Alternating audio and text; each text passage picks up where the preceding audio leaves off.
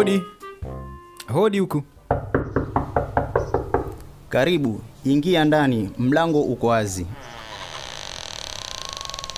Shikamo baba.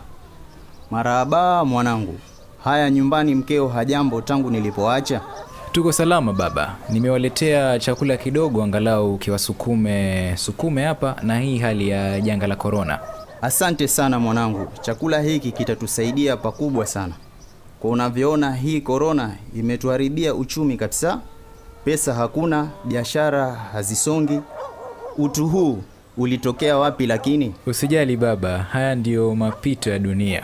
Bora tuyafuate maagizo ya madaktari, nasi tutakuwa shwari tu.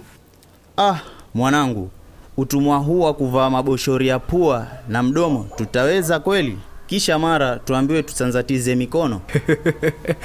Usinichekeshe baba, hiyo ya kuvaa kwenye mdomo na pua ni barakoa, sio boshori, na hii ni kusanitize, sio hivyo unavyosema.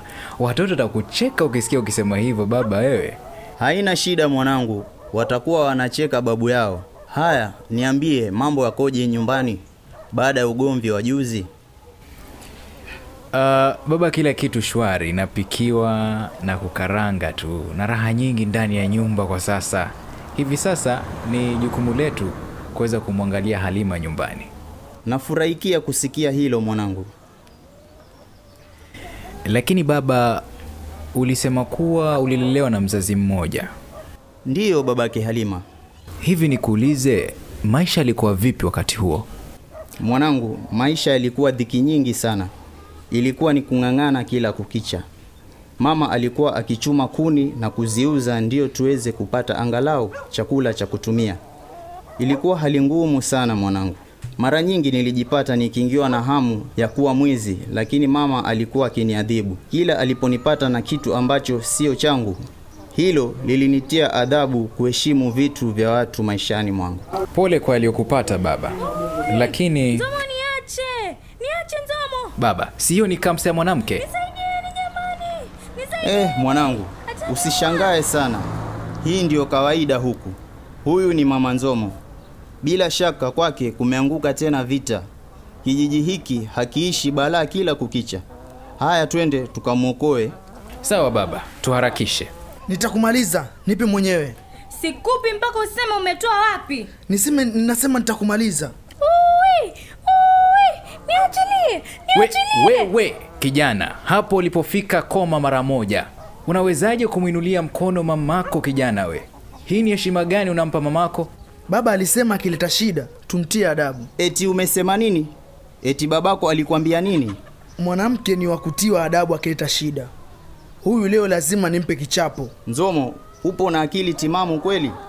Mamako aliyekuzaa unasema unamtia adabu? Mbona mtoto unajitakia laana mbaya maishani wewe? Mzee, rudi kwako nyumbani, hili alikuhusu. Ai! Mbona nipiga kofi? Si uko na nguvu sana wewe mpaka unapiga mamako? Njoo sasa tupigane. Si umefika kuwa mwanaume wa kupigana na watu? Njoo sasa tupigane. Baba Halima, imetosha. Hapana baba, ni lazima tumfundishe adabu huyu mtoto. Kofi ulilompiga linatosha. Kijana, hilo kofi liwe onyo kwako na wengine kama wewe waliokosa heshima kwa wazazi wao na watu wazima hapa kijijini. Pole mama Nzomo. Haya, simama sasa na ujipanguse matope. Asanteni kwa kuniokoa. Ehe, cha mno hapa nini? Leo huyu mtoto amekuja na simu ya gali nyumbani, nikamuuliza ameitoa wapi. Basi hicho ndicho chanzo cha ugomvi mpaka anataka kunipiga. Ah, Nzomo, mbona hukumjibu mamako na ukaanza kumpiga? Umenipokonya simu yangu. Simu yako umeitoa wapi? Wewe jua, wewe jua ni simu yangu. Usiniulize maswali mengi. Nzomo, funga bakuli lako upesi, la sivyo nikulishe kofi la pili. Hebu jibu, simu umeitoa wapi? Simu nilipewa na rafiki yangu jana. Hii hali naona ni bora tumhusishe babake Nzomo, isije kawa hii ni simu ya wizi. Ndiyo mwanangu, kwa sasa hii simu nitaichukua niwe nayo mpaka jioni. Mama Nzomo, mzee akija mwambie aje nyumbani, niko na mazungumzo naye. Na wewe Nzomo, tutapatana jioni babako akija nyumbani. Kijiji hiki sijui nani alikilaani, kila kukicha fujo kwenda mbele. Ala, Mama Nzomo, umeumia popote? Angalau tukupeleke hospitalini. La, baba Halima. wavyele wanasema panapofuka moshi moto upapo. Hivi hali ya wewe na mumeo iko vipi nyumbani? Mambo sio mazuri kabisa, baba Halima. Nyumbani nimegeuzwa kama ngoma mbele ya watoto kila siku. Mume wangu ni vurugu tu. Haya, usilie mama Nzomo. Baba, nadhani tumeelewa tatizo liko wapi. Jioni mumeo akija, mwambie twamsubiria nyumbani kwa babu. Sawa baba Alima. Haya, sasa enda nyumbani ukajisafishe vizuri, umsubirie mumeo, halafu mje kwa babu Ali. Mwanangu, hali siyo nzuri kabisa hapa kijijini. Kila kukicha balaa tu. Hivi hatuwezi kuwa jamii bila balaa hapa? Najua inauma sana, lakini tumsubiri baba Nzomo. Naona masaa ya kutoka kazini pia sio muda mrefu yatafika, kisha tutazungumza naye kuhusu hili ambalo limetokea hapa. Sawa mwanangu, twende nyumbani tukapate angalau kopo la maji ya moto.